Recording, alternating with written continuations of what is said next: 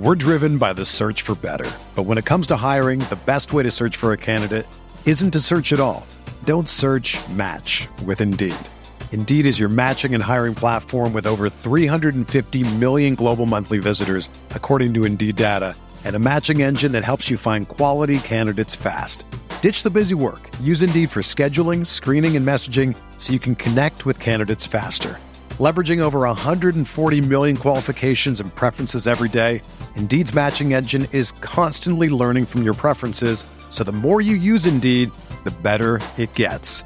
Join more than 3.5 million businesses worldwide that use Indeed to hire great talent fast. And listeners of this show will get a $75 sponsored job credit to get your jobs more visibility at Indeed.com slash BlueWire.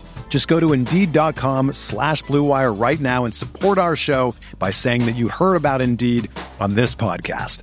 That's Indeed.com slash BlueWire. Terms and conditions apply. Need to hire? You need Indeed. Ready, down, put, put, put, put. This is the Bear Report Podcast with Zach Pearson, Zach Pearson, and Aaron Leming. Aaron Leming, providing extensive coverage of the Chicago Bears. Go Bears! Presented by Blue Wire Pods. And now, here are your hosts, Zach Pearson and Aaron Leming. What's up, Bears fans? Welcome to another edition of the Bear Report podcast. The 2022 NFL season is officially in the books, and the Chicago Bears are officially on the clock in the 2023 NFL draft. That's right, they have the number one pick in the 2023 NFL draft after a wild Sunday that pretty much went their way. It was almost like winning the Super Bowl in, in a way here in Chicago. Uh, we're going to break that all down. Plus, Ryan Poles, Matt Eberflus, both talked to the media on Tuesday for about a 20 minute session to get their end of season press conference and maybe a little insight into what they're planning here in the 2023 offseason. We're going to discuss all that, get into all of that. Before we do, though, let me bring in my co host, Aaron Leming. And Aaron, let's start right away.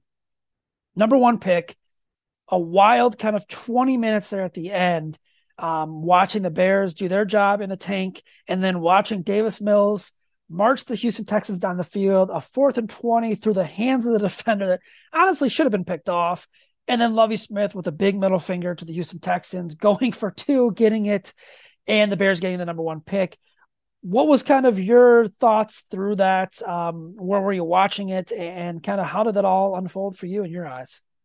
Well, so first of all, I, I, I think the Texans in a way kind of brought this on themselves, man. Like I it's still it's crazy to me that they basically hung Lovie Smith out to dry. Like I didn't think, I'll be honest, I didn't think Lovie Smith was that great of a hire, but I didn't think David Culley was that great of a hire. But the reality of it is is you hire minority coaches in back to back years and fire them after one year. But with the with the Lovie Smith thing, what I thought was interesting was they didn't give him any idea of like if he was going to have a job or not. Like his his job status was in limbo going into week 18 so it's like that right there promotes you know trying to go out and get a win right? So it's like it, it was just the whole thing was crazy. I mean obviously the bears did at least in my opinion the bears did everything everything in their power to make sure that they didn't have any chance on Sunday, which is great because I don't know about you, man, but I'm watching that game, and frankly, I, I feel like if if the Bears would have been a little healthier and Justin Fields would have played, I think that would have at least been a game, and it wouldn't have shocked me if that game was you know close, tied,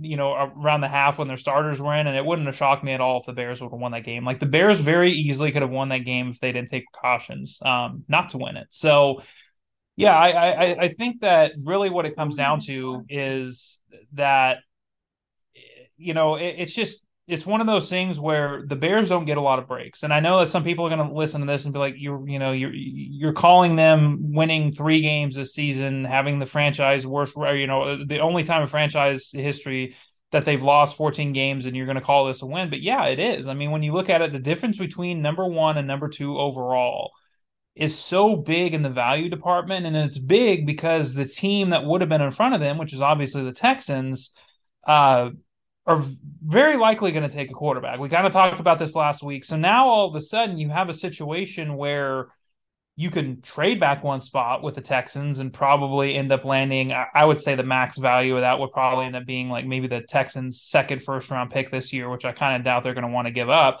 Or, you know, because of what happened with the Colts and the fact that the Colts turned around and lost, and then uh, the Broncos ended up winning, you can turn around and you could trade down to four, which isn't a huge jump, and you can land a ton of value.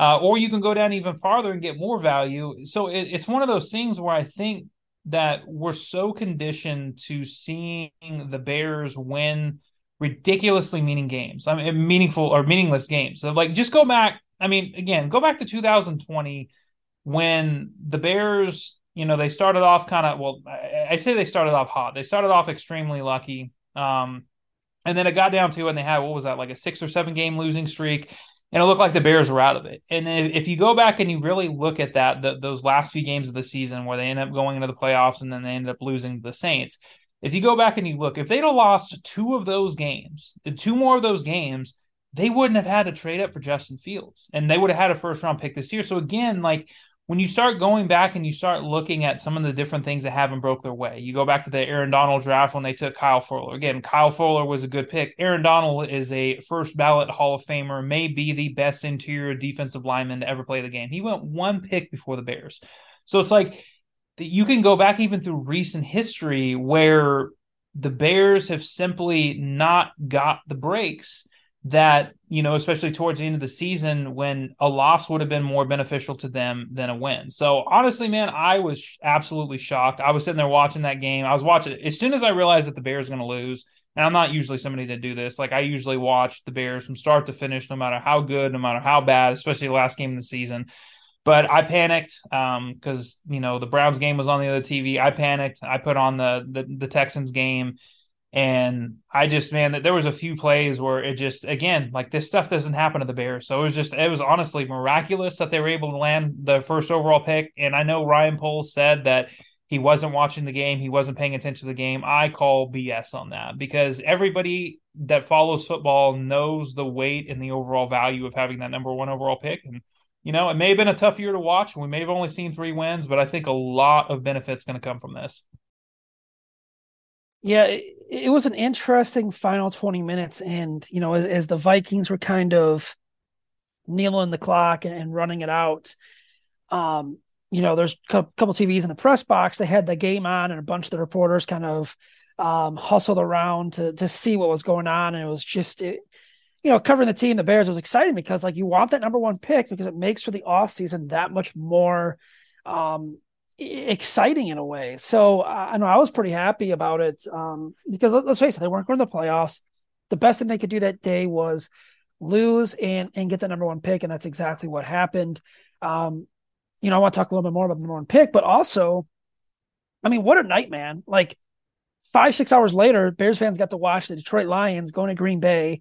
Essentially, no playoffs to play for for Detroit, and then go in and, and, and whoop up or you know whoop up late on the Packers and watch the Packers kind of uh, melt down and get eliminated from the playoffs, and maybe Aaron Rodgers' swan song, walking out with Randall Cobb, and and that little montage they had, you know, disgusting puke, maybe want to puke watching that, but um, it was awesome seeing the Detroit Lions take it to Green Bay, and Dan Campbell's team, you know, was eliminated because Seattle won, and they're still we're under the you know guidance of hey, if you're not going to go, we're not gonna if we're not gonna go to the playoffs, you're not gonna go to the playoffs as well. So, like I said, man, it was kind of just like um, it was just a very um good day for the Bears all around. And you know, we have to thank Lovie Smith and we have to thank the Detroit Lions. Let me ask you something because yeah. I I can't be the only one who felt this way. That whole following Aaron Rodgers after oh, the game, and watching his watching him put uh, Randall, you know, put his arm around Randall Cobb and them taking the slow walk, dude. That was that was so staged. That whole thing, I guarantee oh, 100%. Aaron Rodgers planned that. That in, there's just no way around it. That the only thing that Aaron Rodgers loves more than Aaron Rodgers is attention. Yeah, and State Farm commercials too. Discount double. Yeah, it, it's it's. I, I, get what NBC was doing, um, but at the same time, like, I mean, that's a huge win for the Lions. Like, again, they had nothing to essentially play for and for me, I said it, you know, I think we talked about on the podcast last week. Like, I thought it was dumb to put that game Sunday night football. Um, I thought it should have been the same time as Seattle, but I didn't think Dan Campbell's team was going to roll over, and, and, and they didn't. And guess what, dude? They're building momentum into next season. Like, yeah, they're not going to the playoffs, but they're going to open up training camp and mini camp, and I guarantee you, Dan Campbell is going to say to them, "Look what we did at the end of the year. We finished nine and eight. We knocked Green Bay out of the playoffs, a division rival. We won in Green Bay for the first time in you know a few years. That's something to build on, man. Like that is something for a young team like that. It was Dan Campbell. He preaches culture. I mean, you heard Aidan Hutchinson. If if you watch the post game, all like he said the word culture and what, what they're building around the Lions at least seven eight times in a five minute interview. So that was huge for them. But I'm agreeing with you, man. That was just awesome to watch all around. Um, Quay Walker, dummy pushing the pushing the trainer. Green Bay kind of melting down. Kerby Joseph picking off um, uh, Aaron Rodgers. Joining Brian Urlacher is the only person to pick off Aaron Rodgers three times in their career. Should have had four. Um, it was just great to watch. And like I said, man, it was an awesome day all around for the Bears.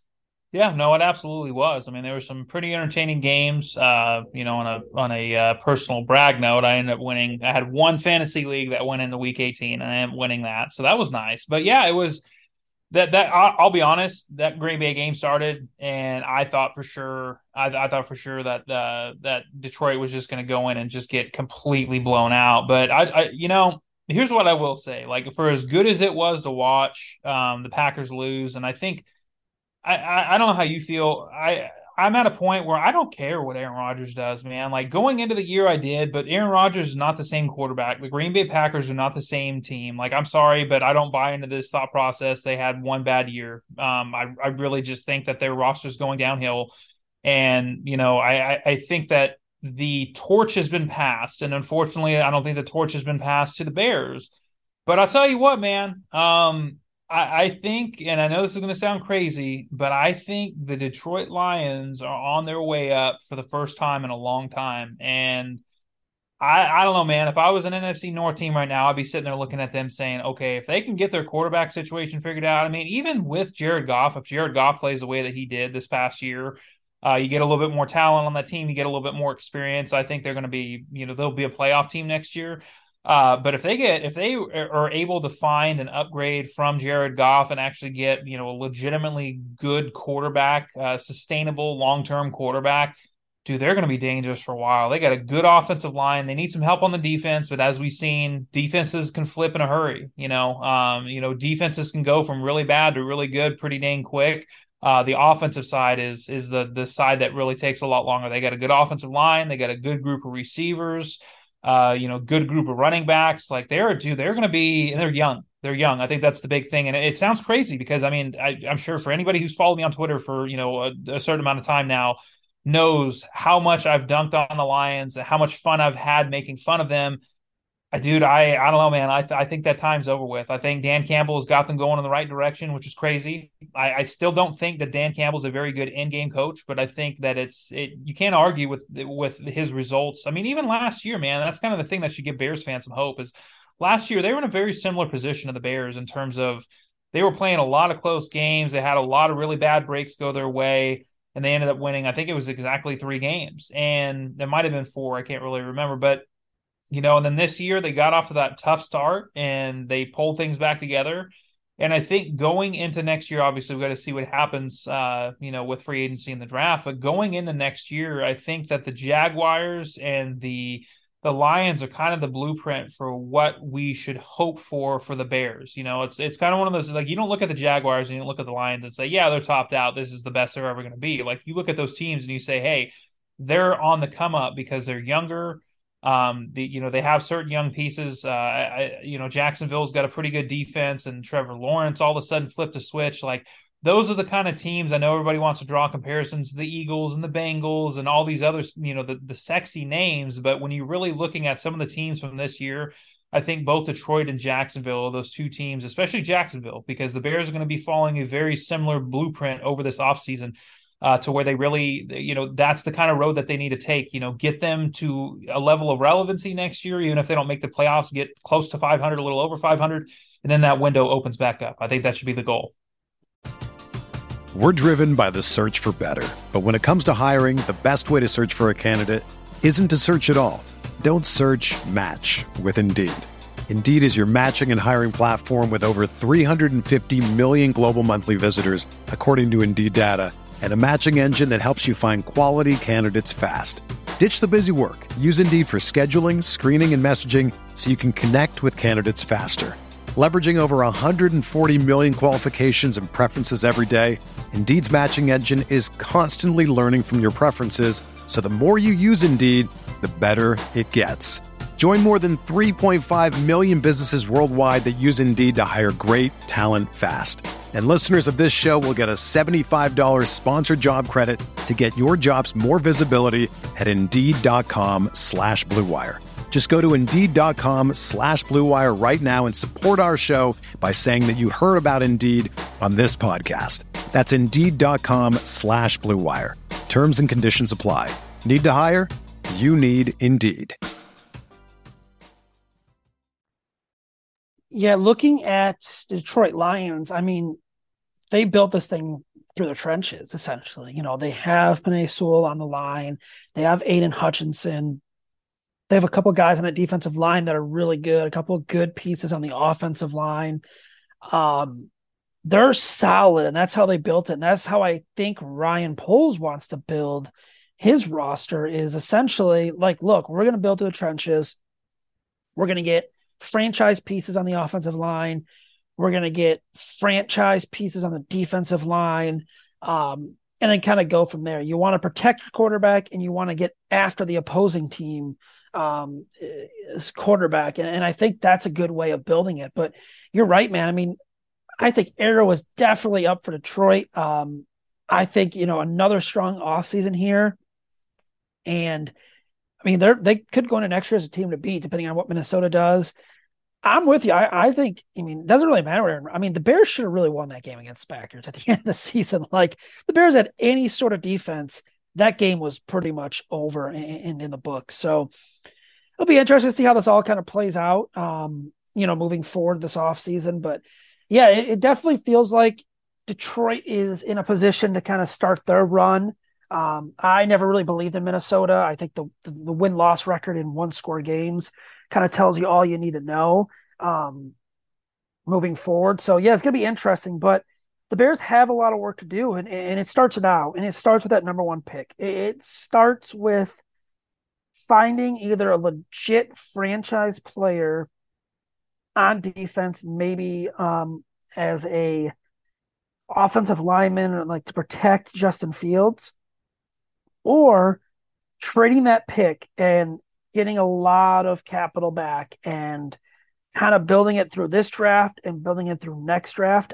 I think when you look at it, the Bears have the chance if they do trade back to get not only a number one pick or a first, or, I'm sorry, um, a, a maybe top five, top 10 pick this year in a trade and potentially a top five, top 10 pick next year from a team as well. And I look and I think that's the Indianapolis Colts.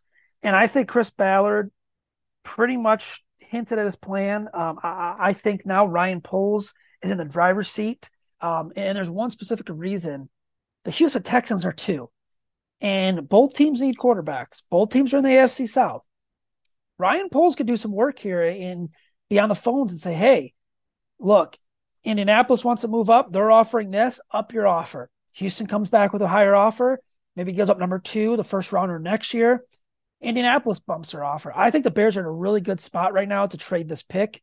Um, you know, there is a possibility they stay at one and they could draft someone. If they do, I very well think it's going to be Will Anderson. But you better, better, better, better, better make sure that guy is the franchise player. That guy is a surefire guy that can change your defense around. Yeah, I, I mean, I got to be honest. I I would be absolutely shocked, and I mean absolutely shocked if they stayed at number one. I mean, you say it's a possible. I'd say the possibility. Of I, would be shocked too. Yeah, I just think it's. I think it's there though. I think like there is a, a very small chance.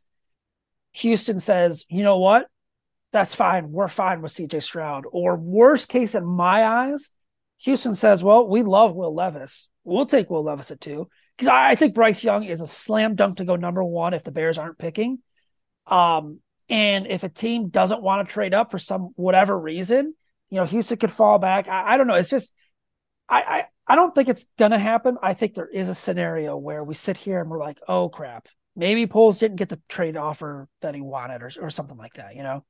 Yeah, I, I think it's a possibility. I, I think it's honestly, though, I think it's about the same possibility as the Bears deciding you know, and I guess this will kind of play hand in hand with each other, but it'd be about the same possibility as the Bears deciding, like, you know what, we really like one of the quarterbacks in this draft. We're actually going to trade Justin Fields instead and, and use that number one overall pick. I just, because here's the thing, man, like when, when you go through and you look, like you pointed out, you pointed out Houston and Indy. I, I think Indy is the one team, and I think most people feel this way, you know, like Indy's the team that makes a ton of sense, right? Because – the, so there's a few different things. Let me and I'll get through my first thought here. So my first thought would be you got Houston and Indy within the top four, right? Then you have Seattle at five, which yes, I know Geno Smith broke a bunch of records. I know they ended up getting into the playoffs.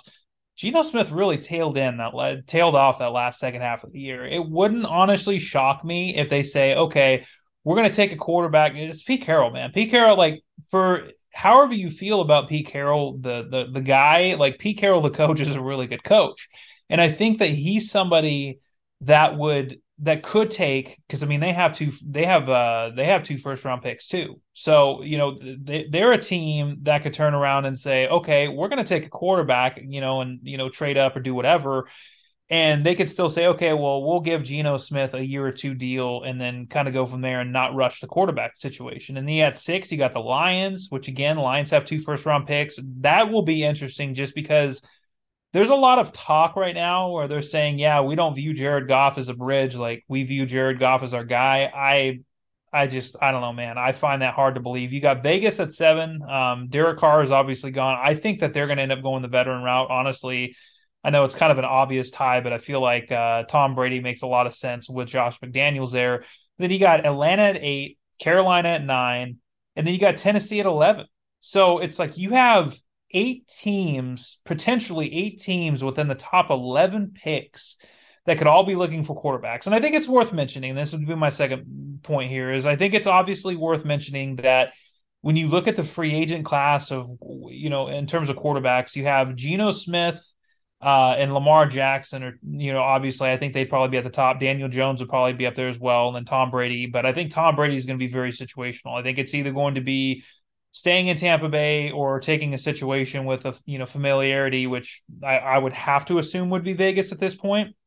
But then after that, you start looking around and okay, you got Jimmy G, but it's like Jimmy G at this point in his career. Honestly, it wouldn't shock me if you know if he ended up staying in San Francisco, whatever. But once all that weeds out, I mean, let's just say Lamar Jackson stays in Baltimore because I think that makes the most sense. Maybe Geno Smith uh, stays in Seattle on a short term deal. I don't think he's going to get a long term deal that would preclude them from taking a quarterback at some point.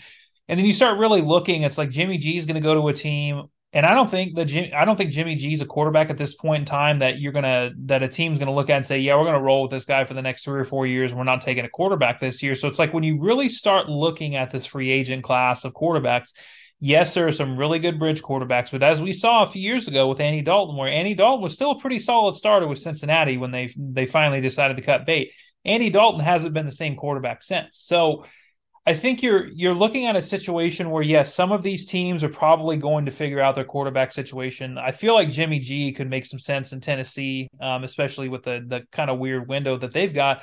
But there's still probably going to be a solid, I would say, four or five uh, teams within those top 11 the 13 picks. I think you also got to figure out what the what the heck the Jets are going to do. The Jets are sitting at 13, and you also got to figure out what Washington's going to do. Washington's probably too far to trade back with, but again, they've got to figure out their quarterback situation. So again, you're looking at basically 10 teams right now that you know for sure need to change their quarterback situation. You take the veterans out of the equation, you take everything else out, you're still going to have probably a good solid five teams, and most of those are going to be within the top 11 picks.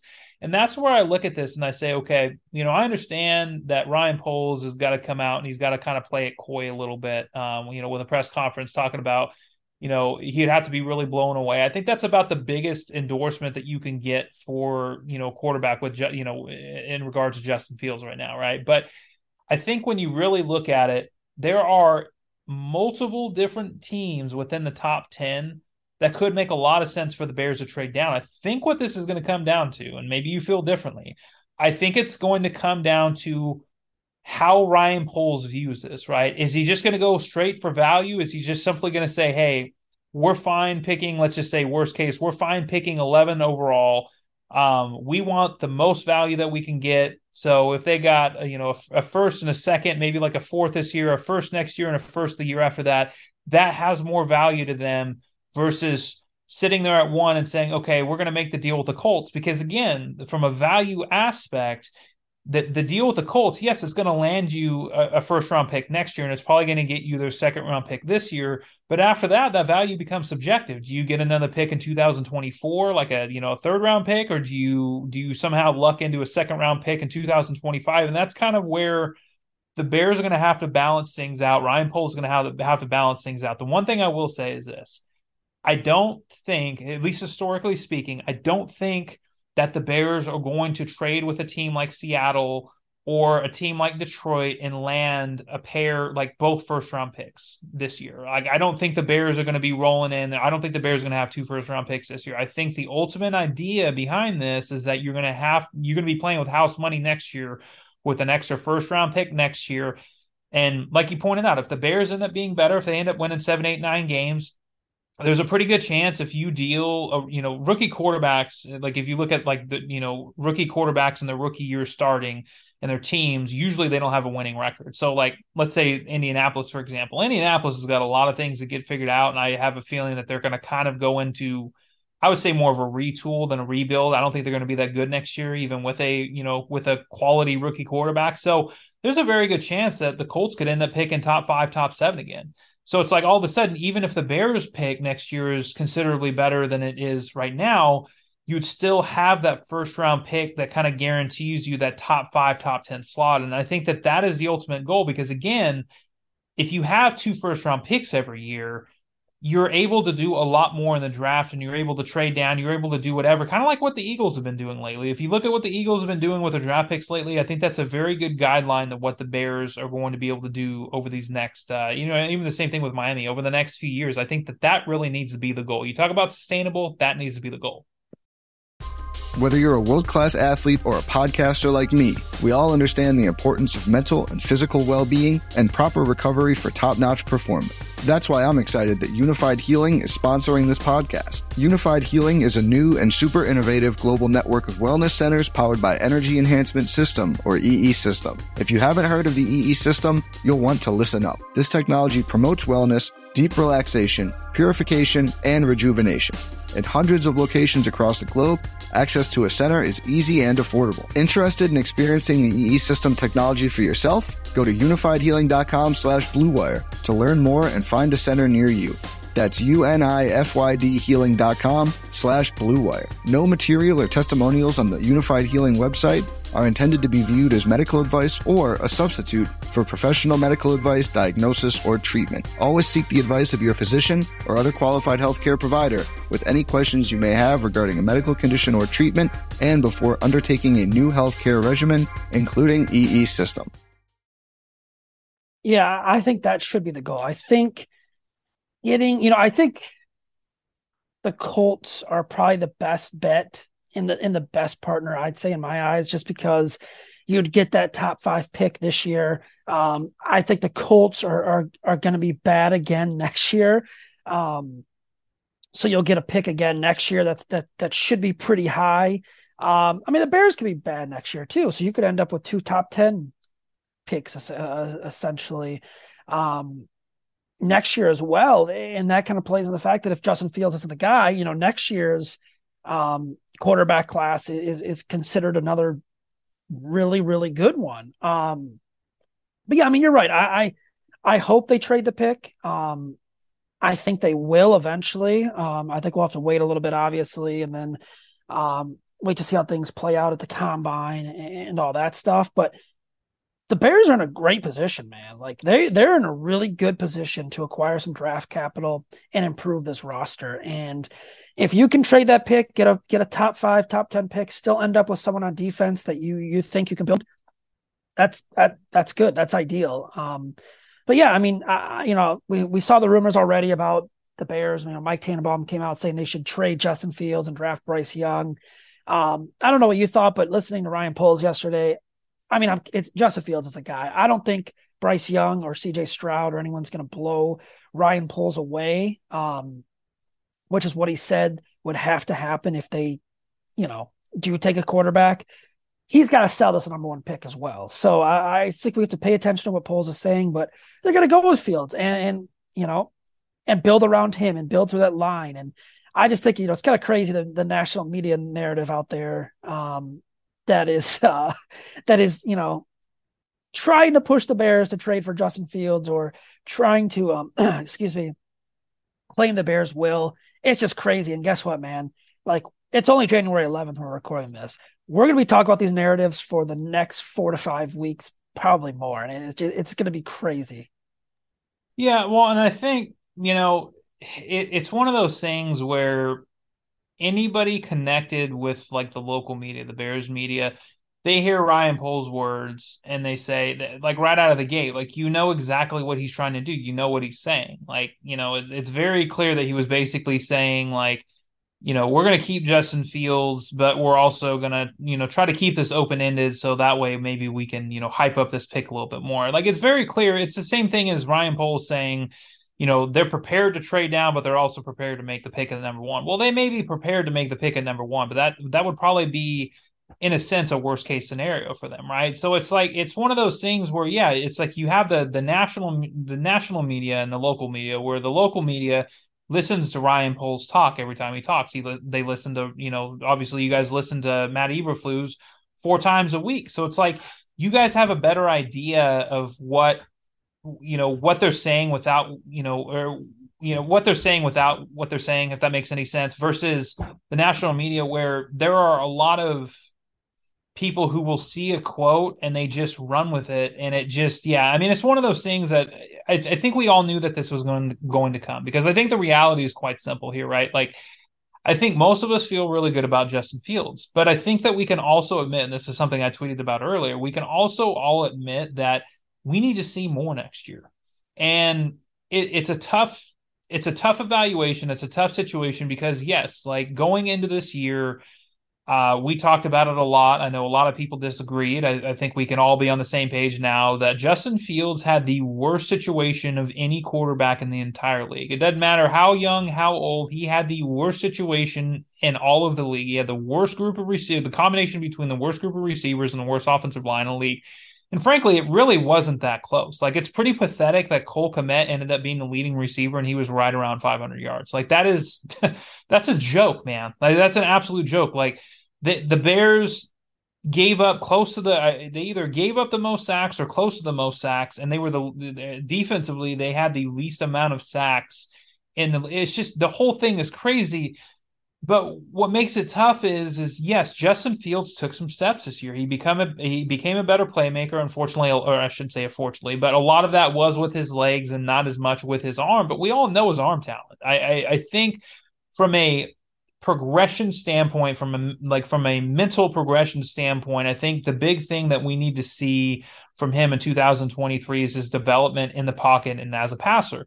But it's really, really freaking hard to do that when you're running for your life or when you don't even have it. And that's a problem. Half the time, Justin Fields didn't even have a chance to run for his life because the offensive line was that bad.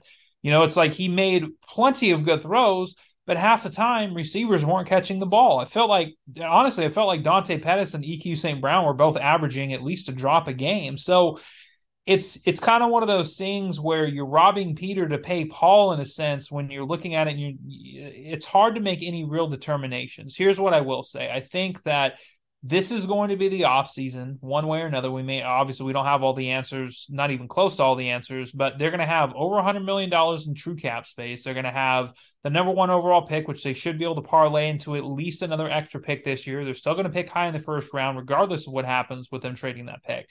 Uh, they're going to have a lot of resources to be able to fix a lot of different things. Maybe not perfectly fixed, like the offensive line is not going to be the best in the league. They're not going to have the best receiving corps. But if they have an above average receiving corps and an average offensive line, that drastically changes the entire platform in which you can you can sit there and evaluate Justin Fields. Now, if Justin Fields looks the same right now, you know, next year at the end of next year as he as he did for the majority of this year, then at that point, I think you say, okay, he did make the third year leap. We've got better talent around him. It's time that we figure out what we're going to do with the quarterback situation. And I think if the Bears are sitting there in 2024 with the, the first overall pick, I think Justin Fields at that point has proven that he's not going to be the guy. And I think at that point in time, you pull the trigger on another quarterback.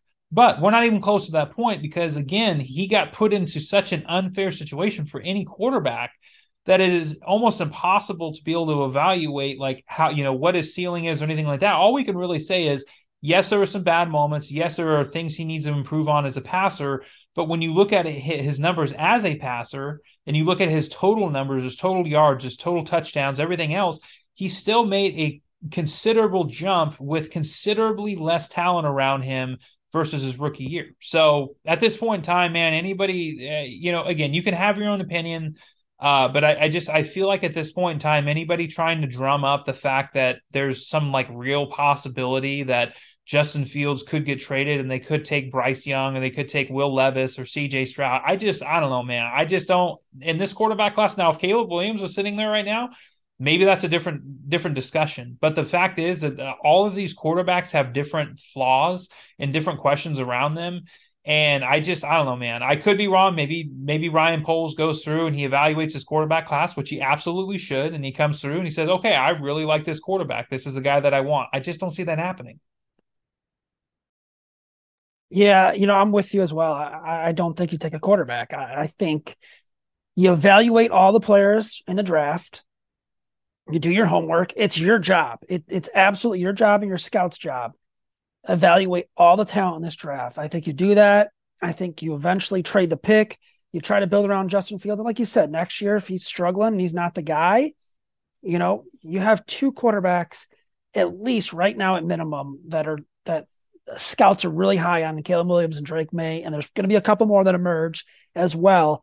Um, then then maybe you go that route, and maybe you have the extra pick or, or whatever, and you you know all that stuff. But yeah, for now you're building around Justin Fields, and it's just the national narrative that's kind of um, trying to steer it the other way. As for what P- Poles and Eberflus said, Aaron, um, was there anything that really caught your eye or your attention? Um, for me, you know, talk about Cole Kmet um, in, the season that he had and and how he's improved and what they and they liked what they saw. That was what that stood out to me that screams to me that they're going to try and keep him here in Chicago um, with an extension. And I think they'll get one done eventually here this offseason. I think he'll Kmet has done enough in Ryan Poles' eyes um, to kind of earn that shot again and earn that second contract. I don't think he'll get anything like Jonnu Smith got or any of these other big contract tight ends. But if you listen to what Poles said, you know, he had the interesting quote of, you guys know where I came from, um, pointing back to his Kansas City days, where the tight ends are just as important in this offense as wide receivers. And obviously, Kansas City has Travis Kelce. Cole Kmet's not on that level. Um, but you can have a playmaker at tight end like that to kind of open up your offense and, and, have another weapon. That was one thing that stood out to me. I don't know how you feel about Cole Kmet and, and Ryan Poles, or was there another quote that maybe stood out to you of what he said on um, Tuesday's press conference? Well, I think anytime that you directly single out one player in a positive way, like he did with Cole Kmet, I mean, yeah, I, I think at this point in time, because again, this is something to remember, and this is courtesy of uh, Brad Spielberger. We've had him on the podcast a few times from Pro Football Focus. Like the Bears have to spend right around 150 million dollars in cash, not cap, but in cash, uh, pointed towards the 2023 season. The Bears have a lot of money that they actually have to spend. I know this narrative keeps getting spun around after listening Ryan Poles and saying that they're going to be calculated and you know the buckets of free agents and all the different things that they do and that they're not going to you know go on overpay somebody because they have money. But the reality of it is, man, is one, free agency is an overpay, and two, the Bears have to spend a certain amount of money to meet the cash slash cap floor that the CBA has, you know, installed. So it's it's one of those things where Cole Kmet is probably going to get more money than a lot of people think. I think that especially in in today's NFL, when you look at the way that deals are made, you're paying somebody for their future production for one, but you're paying somebody for their future production based on comps. And I think that while I, I, think that you could probably say, yeah, he'll he'll get anywhere from eight to ten million. When you really look at the tight end market as a whole, there's a decent jump. It goes from Logan Thomas, who was a converted, you know, and he's kind of an older guy. He's 31. He was a converted quarterback to tight end, and he got eight million dollars a year. But then, really, the next comp outside of the franchise tag from you know with Mike Gesicki and uh, and Dalton Schultz is going to be Jonnu Smith and in that range of about twelve and a half million dollars a year. Uh, same thing with Hunter Henry. So I, I, I do think that one way or another that that deal is definitely going to get done. Um, the other one that kind of stood out to me, and I know that people have kind of taken this differently, uh, you know, in different ways of what Ryan Poles has said, was the David Montgomery quote. Now, I like David Montgomery. I think he's a quality running back. Um, I also think that from a lack of speed perspective, I think that the the lack of explosion is kind of something that is going to continue to kind of hamper him in some ways. Yes, he has his own style. He's a very good blocker. He's a good pass catcher, which I didn't utilize him a lot this year. But what I thought was interesting was Ryan Poles' quote and basically saying, I love David Montgomery. I've always been a David Montgomery fan and that they would like to re sign him. But then in the same breath, he also said, but like we've learned, you know, us wanting to keep a player doesn't always work out because the value has to line up.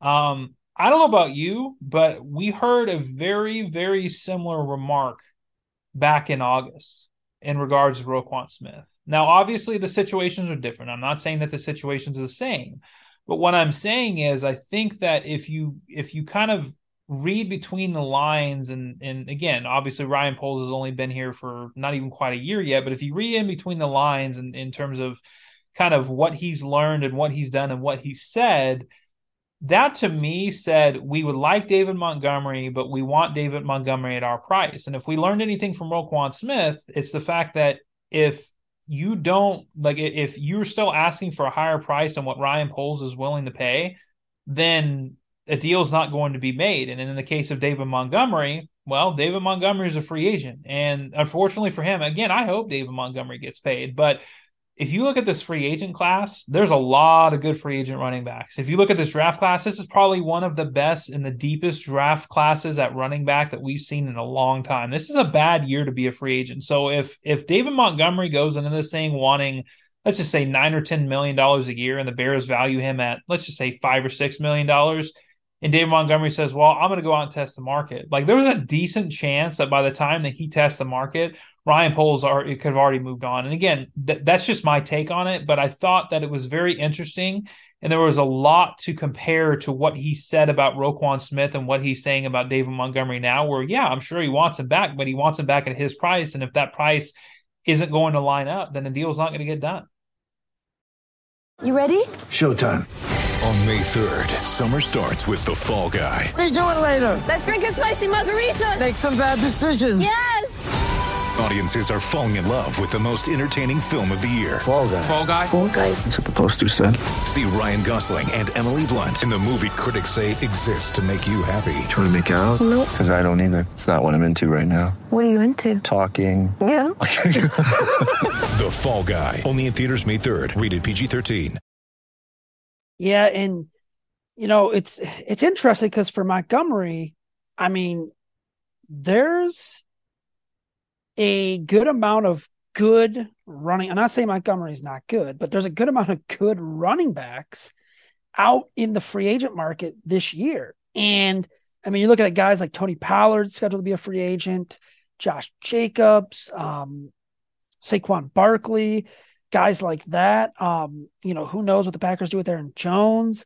Um, the Bears might be able to get David Montgomery at a good price, but the point that you're saying is true too. I mean, Montgomery could wait, could explore the market, not get what he wants, and then essentially you're looking at um, you know, Montgomery or the Bears moving on and taking a different running back and Montgomery you know, maybe getting less somewhere else. But you know, that did sound when, you did say the Roquan thing, I was, I was, I'm with you. I, that sounded exactly like the Roquan type thing um, that he was saying um, earlier in the year. But yeah, you know that that was another one that, that another quote that stood out to me.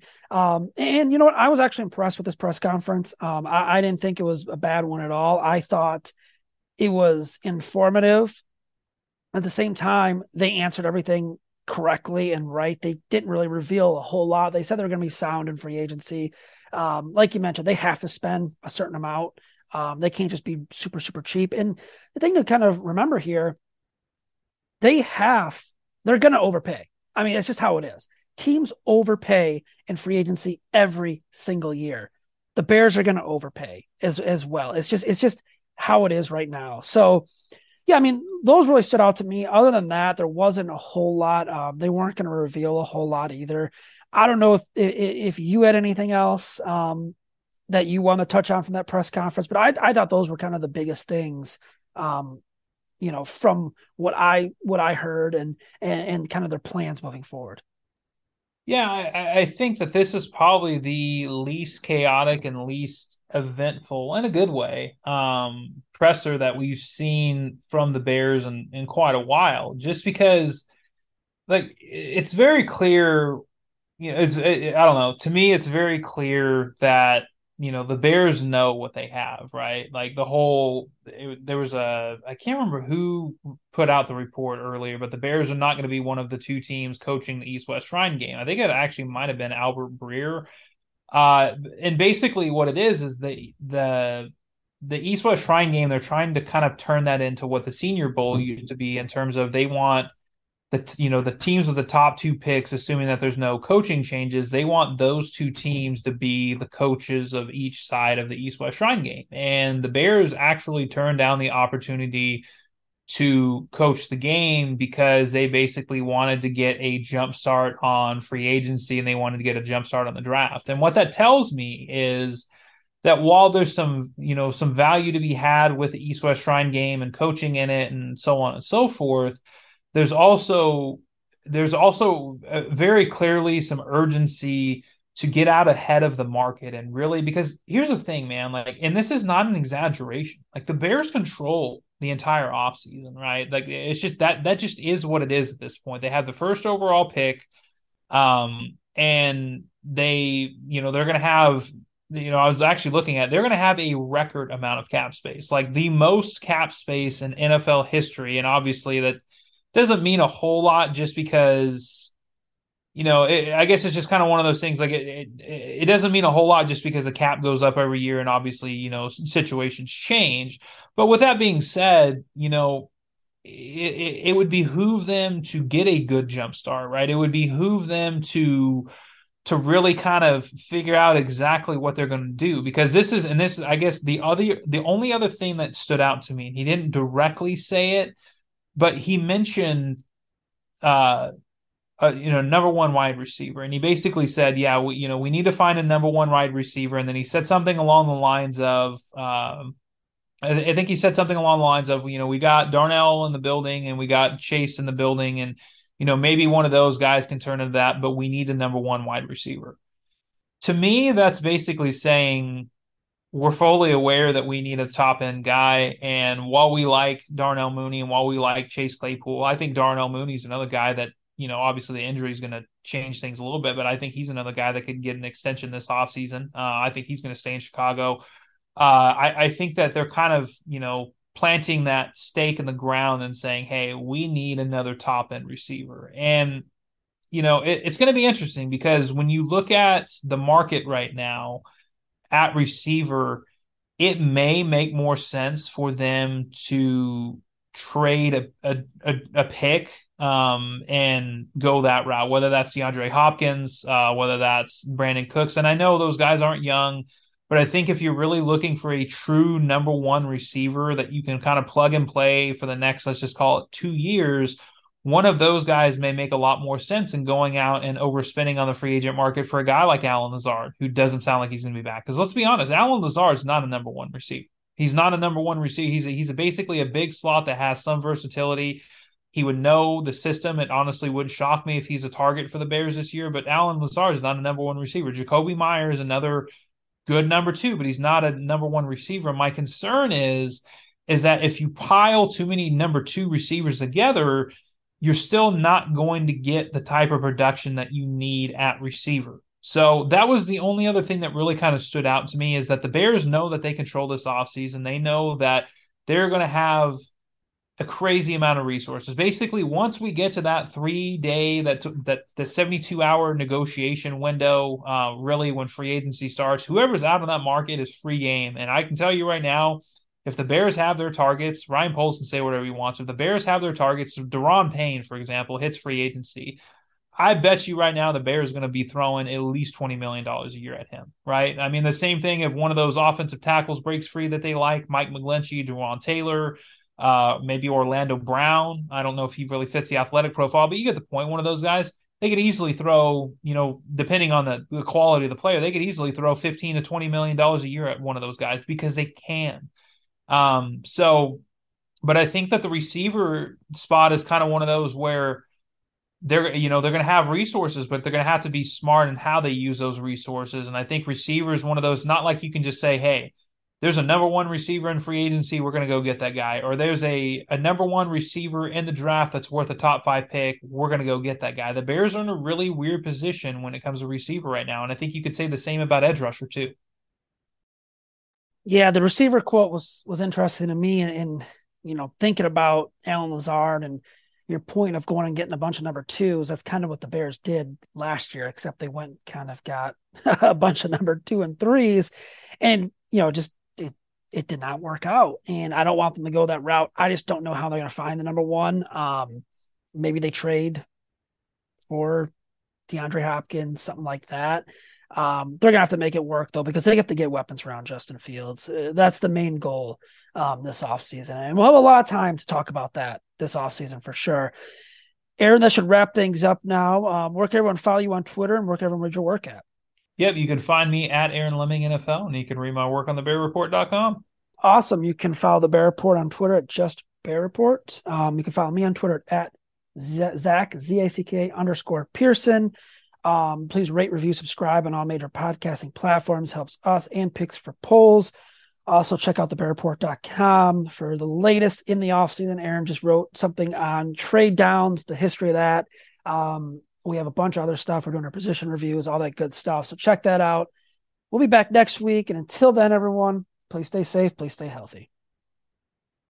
It's happening daily. We're being conned by the institutions we used to trust. The mainstream media is distracting us with meaningless headlines instead of focusing on the harsh realities facing American families. Time is short before something big happens, and that's why so many folks are preparing. They're becoming self-reliant by investing in emergency food storage from My Patriot Supply. Go to mypatriotsupply.com and secure four-week emergency food kits for each member of your family. Each kit contains tasty breakfasts, lunches, and dinners, averaging over 2,000 calories per day. Save $50 on each four week food kit you purchase. Plus, get free shipping on Ready Hour four week emergency food kits. You're not ready if it's not Ready Hour Foods. At My Patriot Supply, you can also get solar power generators, water filtration units, heirloom seeds, and survival gear. Order by 3 p.m. and your unmarked boxes ship the same day. Shop MyPatriotSupply.com today. MyPatriotSupply.com.